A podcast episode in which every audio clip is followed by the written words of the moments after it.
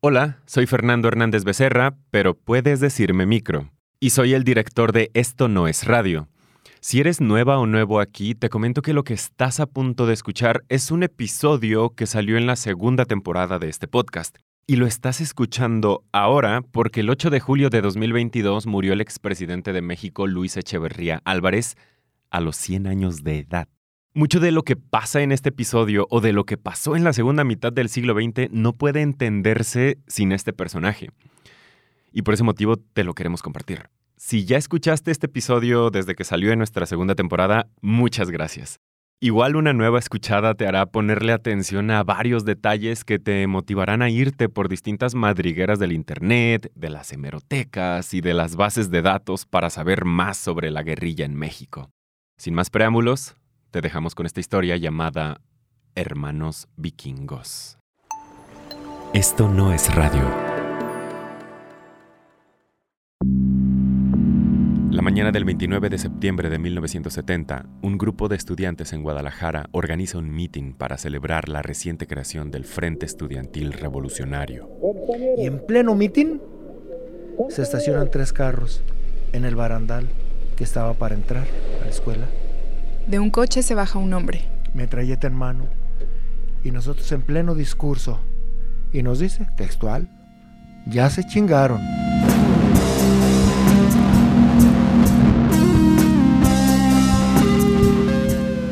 Estamos de vuelta. Bienvenidos a la segunda temporada de Esto no es radio. Yo soy Fernando Micro Hernández y en este episodio me acompaña en la narración Mitzi Pineda. La matanza del 2 de octubre de 1968 en Tlatelolco ocupa el imaginario colectivo nacional. Antes de las Olimpiadas de la Ciudad de México, el presidente Gustavo Díaz Ordaz ordenó atacar estudiantes que exigían libertad. Pero de lo que estoy más orgulloso de esos seis años es del año de 1968. Sin embargo, en el país sucedieron otros eventos que no tuvieron los mismos reflectores. En Guadalajara existían los vikingos, y para aquellos años pasaron de ser un grupo que se juntaba en el barrio de San Andrés a un movimiento estudiantil a conformar la Liga Comunista 23 de septiembre. La Liga fue uno de los actores clave de la guerrilla en México durante los años 70. Sin embargo, hay veces en que la lucha armada es más potente en el hogar, aunque adentro no se disparen balas. Esta es la historia de María, Raúl y Jesús, y este episodio se llama Hermanos Vikingos.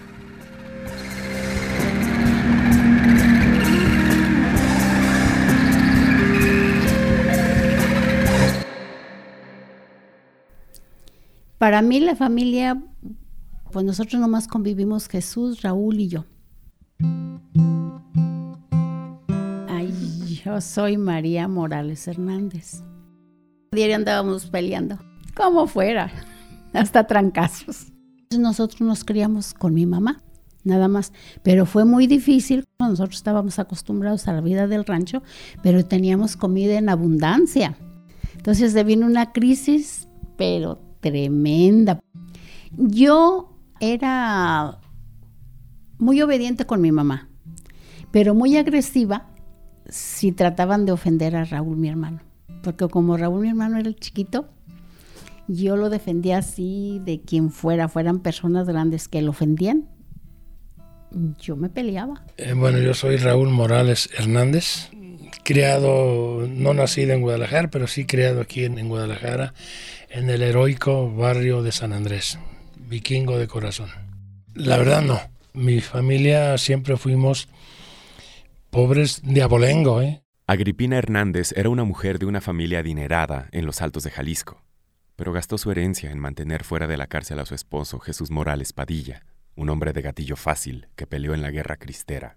Jesús Morales Padilla asesinó a un hombre en el municipio de Santos de Gollado, Jalisco, debido a un conflicto por tierras. A Jesús lo encarcelaron en Guadalajara. Agripina decidió migrar a Guadalajara con sus tres hijos para estar cerca de él. En suma, los Morales Hernández habían escapado a Guadalajara con la esperanza de una vida mejor, de una vida pacífica. Sin embargo, Jesús Morales Padilla no tuvo muchas razones para quedarse en Guadalajara. Cuando salió de prisión se fue a Estados Unidos, dejando a la familia a su suerte. No, no cualquier pobre, éramos pobres de pobres. Desde chiquillo yo recuerdo cuando llegamos aquí a Guadalajara, yo tenía seis años, y cuando entrábamos a la escuela yo llegué de Guarache, veníamos del rancho y yo llegué de Guarache. Mis primeros zapatos este, no los usaba porque sentía que se me acababan. Nosotros vivíamos a las afueras de la ciudad de Guadalajara. Me llamo José de Jesús Morales Hernández. Nací el, de- el 18 de junio de 1947 en una ranchería del municipio de Arandas, Jalisco. Eh, Teniendo yo seis años de edad, nos venimos a la ciudad de Guadalajara. Lógico que mis padres pensaban en buscar mejores oportunidades de vivir. Y llegamos accidentalmente al barrio de San Andrés, aquí en Guadalajara. Un barrio que posteriormente pues se hizo muy, muy famoso.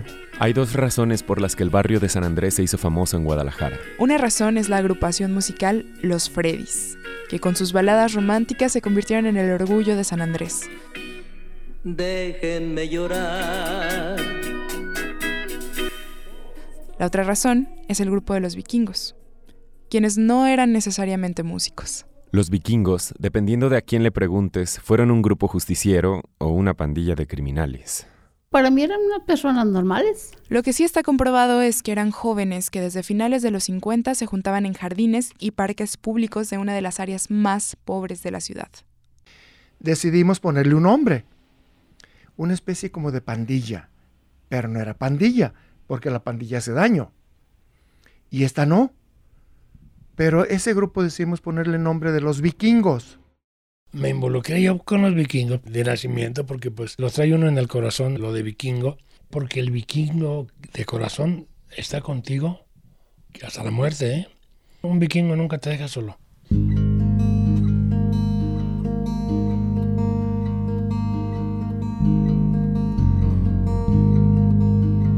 Crecimos tanto de tal manera que se sumaron casi todos los barrios de Guadalajara, casi todos, se suman a San Andrés.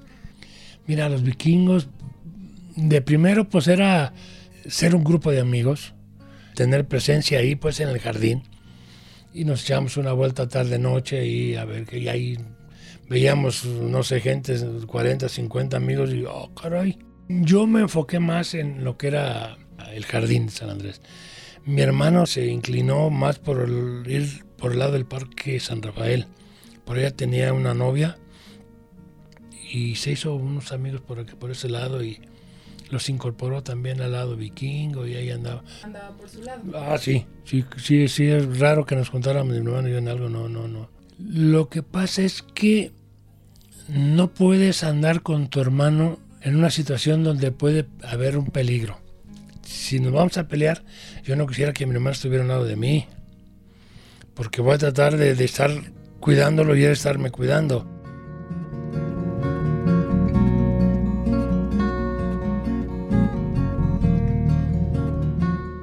La influencia de los vikingos se extendió por todo el oriente de la ciudad, el lado pobre. La periodista Laura Castellanos cuenta que para finales de los 60, los vikingos sumaban 2.000 miembros. Entonces empezó como un movimiento barrial. Era movimiento de barrio, así es, movimiento de barrio meramente.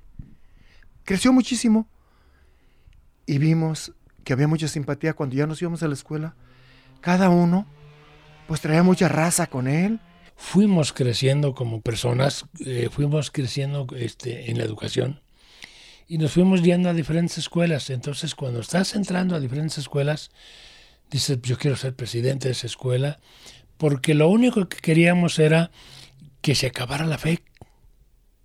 O sea, que no existiera ese, ese tipo de, mm, de pseudo estudiantes La FEC significa Federación de Estudiantes de Guadalajara, una organización señalada como el brazo armado de la Universidad de Guadalajara. la institución de educación superior pública más importante del Estado. Viene una comisión del movimiento estudiantil del 68 a Guadalajara a invitarnos a participar. Ya estaban todas las universidades del país, todas sumadas, apoyando al movimiento del 68. Entonces faltábamos nosotros, Universidad de Guadalajara. Queremos participar y la Universidad de Guadalajara dice, no, nosotros no. Y reprime a través de su brazo armado, la Federación de Estudiantes de Guadalajara, la FEC, a la comisión que vino a invitarnos, los atraparon y se los llevaron. Ya no aparecieron. Entonces, es la única universidad que no participó apoyar a los jóvenes del movimiento del 68. Nos tuvimos que empezar a confrontar con ellos la fe por las presidencias de las sociedades de alumnos.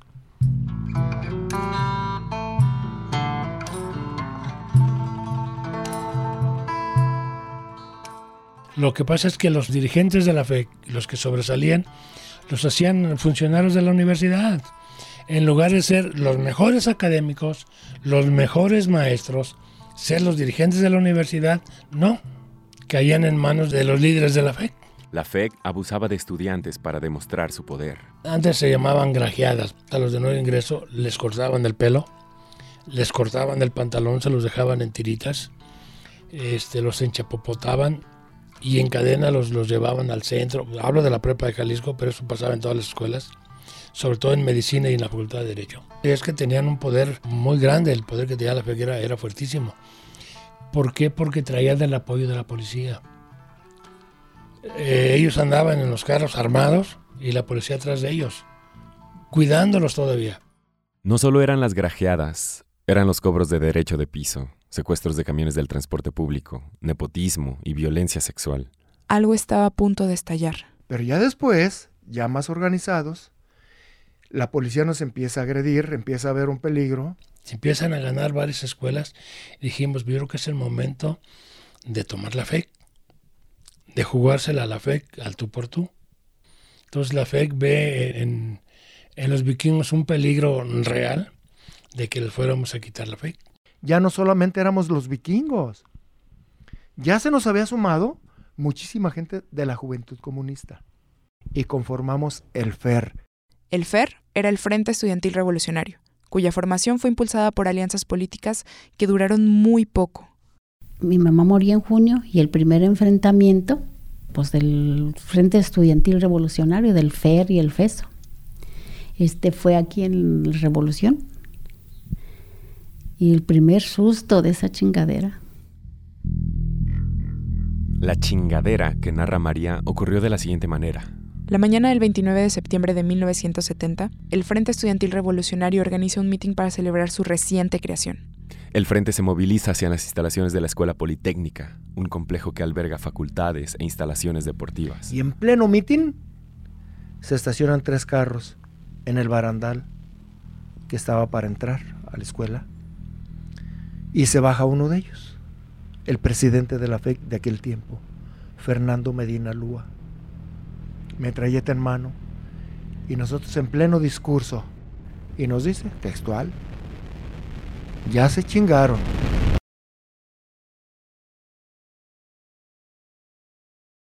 Llegaron disparando y ma- mataron a un señor que vendía cocos, o sea, gente inocente, El caidero, y mataron a otro compañero y pues por todos lados se escuchaba la balacera, pues. Ellos traían M1, rifles M1 y pistolas. ¿Y responden la agresión los vikingos? Alguien por ahí sacó una pistolita, no sé quién haya sido, porque la verdad no lo vi. No iban armados. No, no, pues es que nosotros pensábamos, llevábamos, nosotros llevábamos lo de siempre, palos y tubos y para pelear, pues como siempre habíamos- habíamos peleado. Dijimos que nos echen los que, los que se vengan, aquí nos damos. cuando nos empiezan a disparar no traíamos ni armas. Entonces no fue un enfrentamiento largo. más No, no fue un enfrentamiento. Nos agredieron, corrieron y se fueron.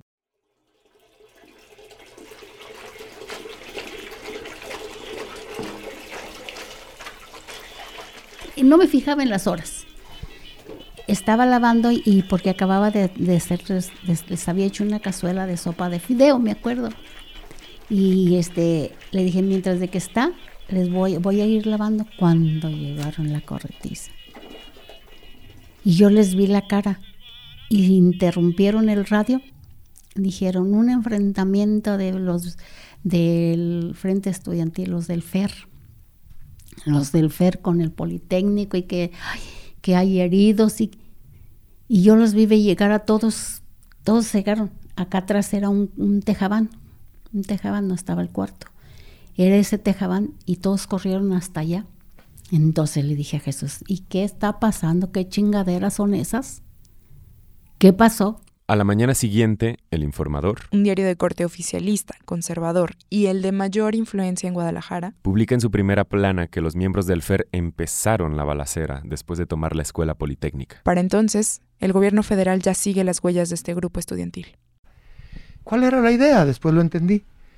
Ellos ya habían calculado, de todos los que éramos, nos conocían perfectamente bien. No, no, no, pues es- era una noticia que que ya la estaban esperando. Esa es la, esa es la táctica del gobierno. Orillarte, orillarte a que tome las armas. Entonces ya está justificado que te mate. Te van encerrando. Te, te- te acorralan. ¿Qué hace un perro cuando lo acorralas?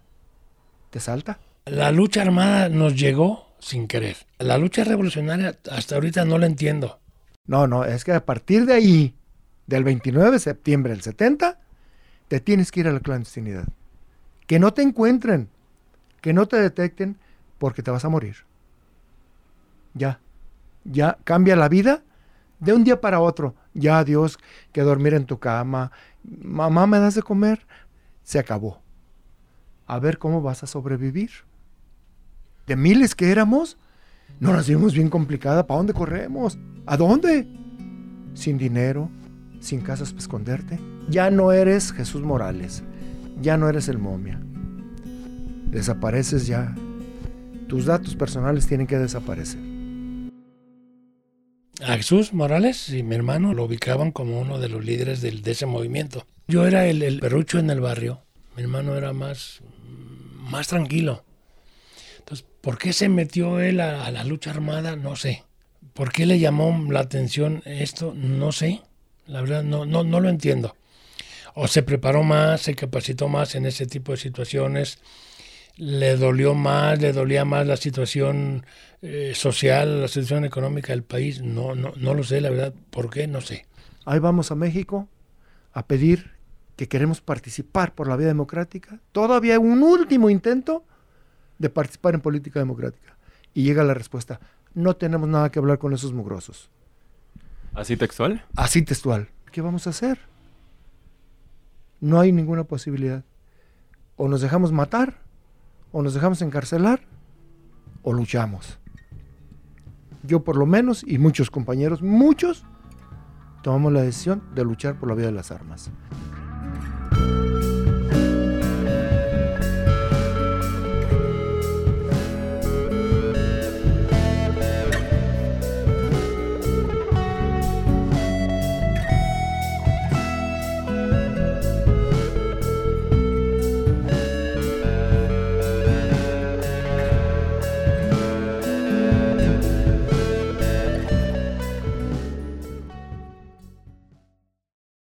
Entonces, mi hermano por un lado y yo, pues yo por otro. Yo dije, a ver, ¿qué voy a hacer? Y, nos quedamos solos en casa, mi hermana María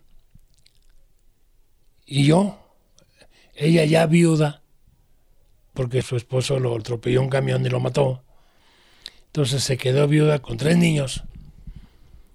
Entonces, una mujer y dos niños chiquitos. Yo duré casada tres años, nueve meses. Estaba mi hija la grande, Javier. Javier tenía un año, un año, dos meses cuando hubo el accidente. Y estaba embarazada de Mere, que es el tercero. Estaba embarazada cuando el accidente que murió mi esposo. O sea, me tuve que quedar en casa a fuercitas. Con toda esta energía. Con todo, no, no, y, y- con todo el miedo, porque también tenía miedo. Y dije, no, pues yo pues me armo, yo siempre anduve armado ya después de eso. Digo, si vienen aquí, pues aquí me doy con ellos. Si yo hubiera tenido el respaldo en casa, quien, quien, quien cuidara pues la casa, si tuviera un padre, una madre que estuvieran ahí al pendiente, yo me hubiera ido, sin dudarlo. Hay hombres que se van aunque no haya respaldo. Sí, claro, claro, pero yo decía, ¿cómo voy a dejar a una sobrina de, no sé, ocho años? ¿Quién la va a cuidar? ¿Qué va a hacer de ella? Fue una temporada muy, muy, muy tremenda.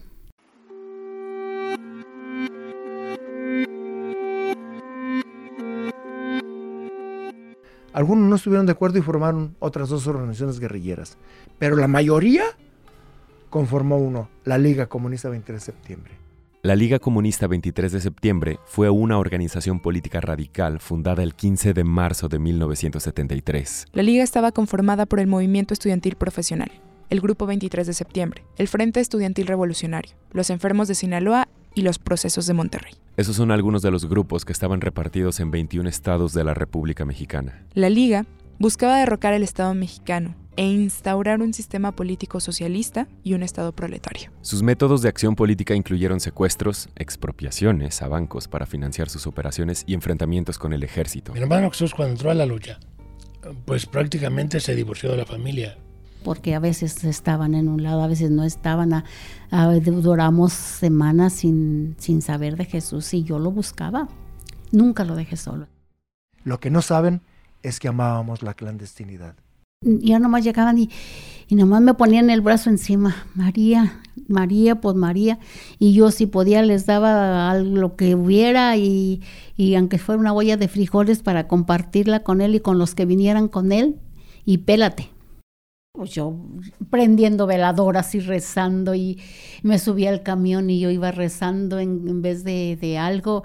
Y ay, ay, ánima de mi mamá y cuidan, cuídalo que no lo maten porque no tiene, y, y Dios me lo concede. Ella había participado en muchas cosas ahí en México, entre ellos una balacera con el ejército y les había aventado granadas a un, al ejército, un jeep. Lo que pasa es que él siempre fue muy, muy decidido. Él siempre ofrendó la vida en cada una de las acciones. Sabía que iba a caer, que la vida estaba contada a partir de, de que salía de casa. Regresabas, no regresabas, eso nadie lo puede saber. Porque no sabes con quién te topas en esquina. No sabes si es un policía. No sabes si es un compañero de armas. No sabes si es alguien te quiere, que te quiere asaltar. Alguien que te está buscando para matarte. Entonces siempre estás dispuesto en la clandestinidad. Es un te corre en la sangre esa esa tensión que te da saber que estás en peligro y saber que lo que estás haciendo puede llegar a ser una causa justa. Porque no sabes si llegue o no llegue. ¿Qué sentiste la primera vez que lo volviste a ver? ¿Llegó aquí? Sí, sí, entró disfrazado. Es- y pues como te digo, antes estaban las puertas abiertas. Vi que entró un señor con un gorro así grandote, pero así hasta, hasta la ceja. Y un gabán. Un gabán y unos guaraches. Le dije, hey, ¿qué pues? ¿Qué quiere? Le hizo, Ay, se le me hizo que me callara y se levantó el sombrero. Jesús, dijo, ay, traigo un chingo de hambre, María.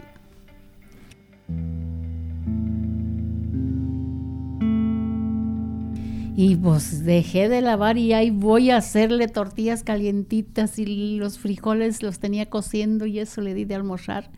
Y ya se quitó esa ropa, se bañó se, y se acostó a dormir. Y ya nomás le dije, ¿ya vistes?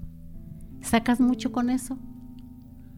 Yo le dije, te metes en eso, peligras, pones en peligro a mis hijos, a mí, tú, Raúl, y sigues metido en eso, ¿qué vas a sacar? ¿Que otra gente siga, suba para arriba? ¿Y a ti te lleve la chingada? ¿Y eso es lo que tú quieres? Dije, porque tú quieres, quieres brillar. ¿Pero brillar de qué? No, cabrón, ve lo que estás haciendo. No te metas. Nos llevas entre las patas a, a todos.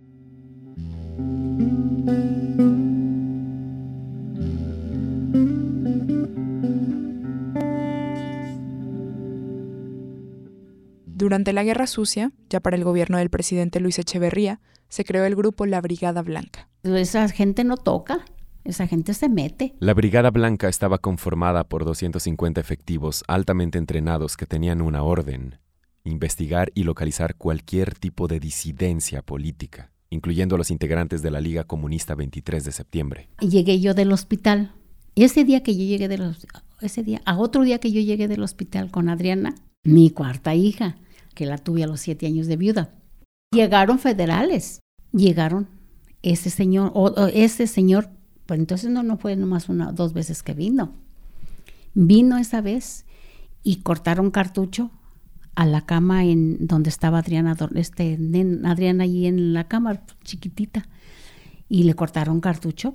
Y cuando cortaron cartucho en la cama, María Elena corrió y se aventó. María Elena es la hermana mayor de Adriana. También estaban Mere y Javier, los otros dos hijos de María. Encima del anillo dije, ¿la va a aplastar? Pues de ver que le iban a, que cortaron cartucho y apuntaron así a, a mi niña, que tenía tres días de nacida, ella se aventó a cubrirla. Yo me imagino que le dieran a ella. ¿Y qué dijo ella? Nada, nada, se quedó como trabada ahí arriba de la cama, estaba tiesa.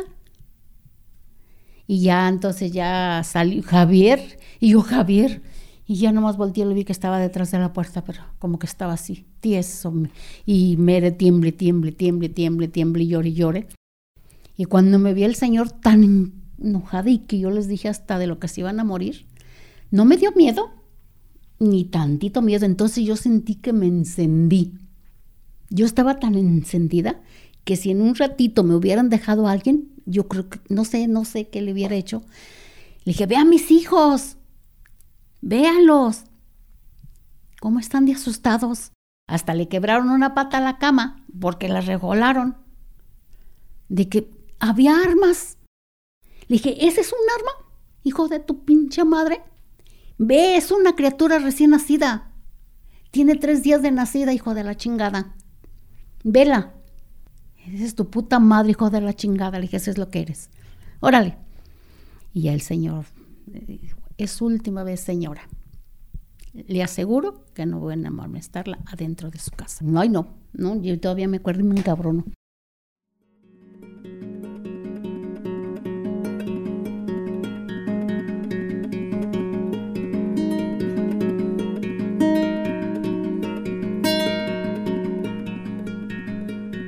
En realidad no fue la última vez que la Brigada Blanca estuvo en esa casa. No, ha de haber sido cuando yo ya me había ido a trabajar un día, porque me dijeron que habían venido y yo no estaba.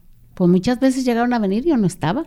Mi hermano Jesús estaba en la sala, estaba leyendo el periódico y estaba eh, yo con un amigo afuera de la banqueta sentado. Cuando llegó un chaparrito por ahí, dejó claro y que todo el mundo le decía jefe y jefe y jefe. Dije, ah, caray, el director aquí. Y me dice, ¿qué ole? ¿Y tu hermano? Lo vi que pasaron tres carros de judiciales. Dije, ah, caray. Y pues ni cómo levantarme y decirle, hermano, pues aguas.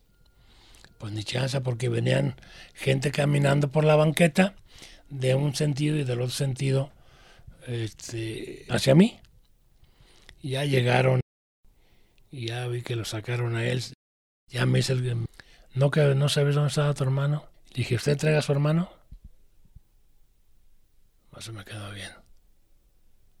Ya no me dijo nada. Lo subieron a una camioneta ploma, me acuerdo que era ploma, una camioneta cerrada, y se lo llevaron. ¿Se volteó a ver con su hermano? Sí, no, yo, no, pues yo volteé a ver y dije, ya se lo llevaron esos cuatro ya. Se lo llevan a mediodía, delante de mucha gente. Entonces no te pueden matar así tan fácilmente. Y yo creo que ellos también lo hicieron así porque no lo pensaban matar. Y ya le dice, hasta que te agarramos. Este es bien interesante porque usted está platicando con un, con un güero chaparro. Sí, sí, sí, sí. sí. desconoce quién es. ¿Quién era? Sí, sí, sí. Yo sabía que era alguien mm, muy importante, de mucho respeto, porque todos los demás le hablaban de jefe. Dije, este no sé quién sea, pero, pero ah, caray. Si es el, es el jefe, pues es el mero mero. Se trataba de Miguel Nazar Aro, quien llegó a ser director de la Dirección Federal de Seguridad a finales de los años 70. En el libro El Policía de Rafael Rodríguez Castañeda, el autor lo describe como el policía que perseguía con denuedo, torturaba por placer y mataba sin compasión. Raúl no lo sabía en ese momento, pero él, un vikingo de San Andrés, estaba platicando con el creador de la Brigada Blanca. Miguel Nazar era la misma persona que le prometió a María que no regresaría a su casa.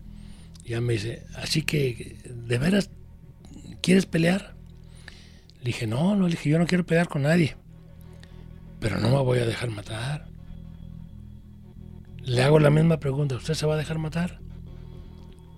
No se me quedaba viendo, como diciendo, güey, contéstame lo que te digo, pues no, no me voy a dejar matar, le dije. Y voy a pelear hasta donde sea, pero no me voy a dejar matar. Si me van a matar peleando, pues que sea peleando. Ya me dice.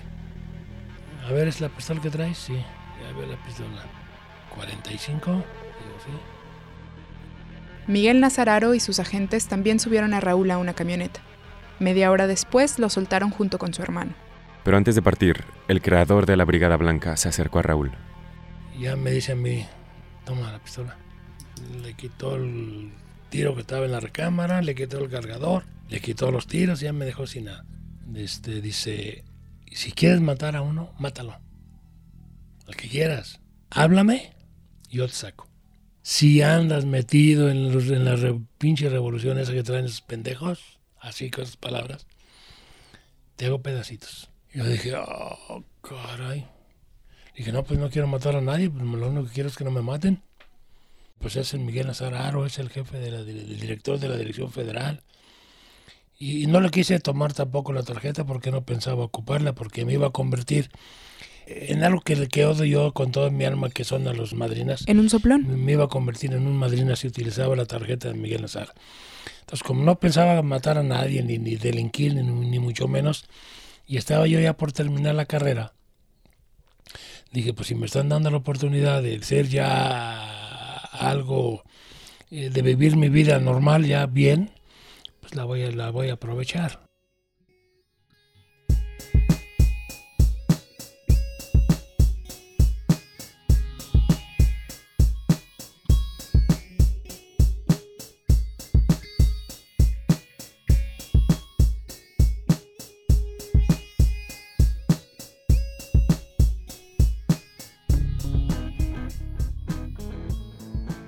Aunque la guerrilla finaliza a mediados de los años 80, para estos hermanos vikingos, la visita de Nazararo marcó el fin del asedio judicial a la casa de los Morales Hernández. Yo ya le dije muchas veces, carnal, ya cumpliste, ya date por bien servido. Yo creo que ya lo que lo que lo ofrendaste, eh, pues ya está bien, bien. Es- fue tu libertad, fue la tranquilidad de tu familia, fue la felicidad de tu familia. Sacrificaste a la familia, sacrificaste a tus hermanos. Estás viendo mi licenciatura en Derecho, abogado, mi maestría en especialidad de Constitucional y Amparo, y mi doctorado quedó pendiente. Escribir mi discurso, mis clases, mis libros, todo. Desayuno, como, ceno, sueño, lucha. ¿Dónde da clases? En la Facultad de Derecho en la Universidad de Guadalajara.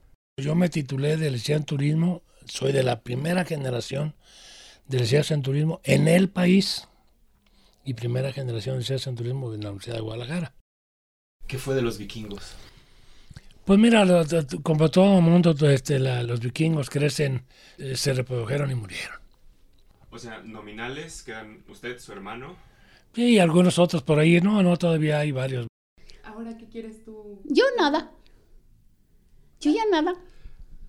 Porque yo lo que yo deseaba, lo tengo. ¿Qué deseaba? Tener una casa para mis hijos. Y siempre nos hemos defendido. Ustedes tres. Nosotros tres. Siempre, siempre en todos. No se abrazan. No, nunca tuvimos esas... Nunca hubo entre nosotros eso. Nosotros nos cuidamos. Y el que necesita estamos para ellos. Pero de que te abrazo, de esto, ni madres. Vete a la chingada, tú ándale, sí, que Dios te bendiga. Pues entonces yo tomé ahora la trinchera de lucha de la escritura, porque me le dediqué más tiempo a escribir mis libros. Tengo ocho libros escritos. Llegó, mira María, ya salió a la venta el libro. ¿Y para qué me das tu chingadera? ¿Quieres que yo lea tu libro después de todo lo que yo pasé? Que vaya a revivir. Además, digo, estás bien pendejo. Porque tú pusiste en tu libro una mendiga casa que se está cayendo y no vivíamos así. Entonces, mejor no me quiero encabronar. Lo, tu libro, como tú lo escribiste, porque tú lo ves de una forma. Porque tú ni del rancho ni te acuerdas. Venía, llegaste aquí de seis años. Le dije, yo me acuerdo más. Vivíamos en una casa de cantera. Y tú sacas una casita ya de caída de esa derrumbada. Le dije, no, no, no, no. Vete a la chingada con tu libro.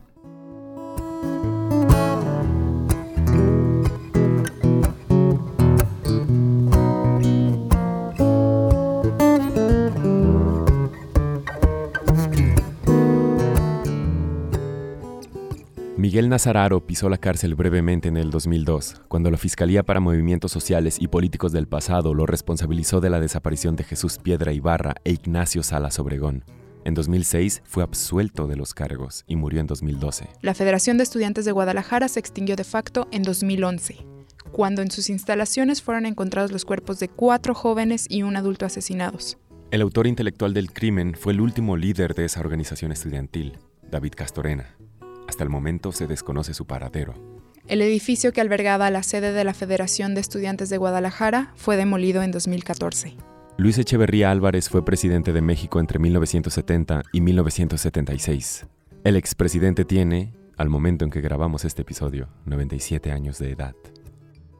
Actualmente, Jesús y María siguen viviendo en el oriente de Guadalajara, como en los años más activos de los vikingos. Raúl vive en el lado opuesto, pero también a las orillas de la ciudad. De vez en cuando se juntan en cumpleaños, platican, ríen, se reclaman cosas. La paz que buscaban al venir a Guadalajara desde aquel rancho en Arandas finalmente llegó. Llegaron como familia y siguen siendo una familia. Hermanos Vikingos fue escrito, producido y editado por Mitzi Pineda y por mí, Fernando Micro Hernández, quien también hizo la mezcla y el diseño sonoro. La ilustración corrió a cargo de Mitzi Pineda. Agradecimientos especiales a la familia Morales Hernández y Eric Yáñez. Esta es la segunda temporada de Esto No es Radio. Síguenos en Twitter como arroba esto no es radio, Instagram esto no es radio MX, Facebook esto no es radio oficial. Yo tuiteo e instagrameo como arroba microgdl. A Mitzi la encuentran como arroba mis-mits. Música en este episodio por Monplesig, Comiku, Alpha Hydre y Tomás Hernández. Pueden saber más sobre ellos en nuestras redes sociales. Nos escuchamos en dos semanas. Yo soy Micro y esto no fue radio.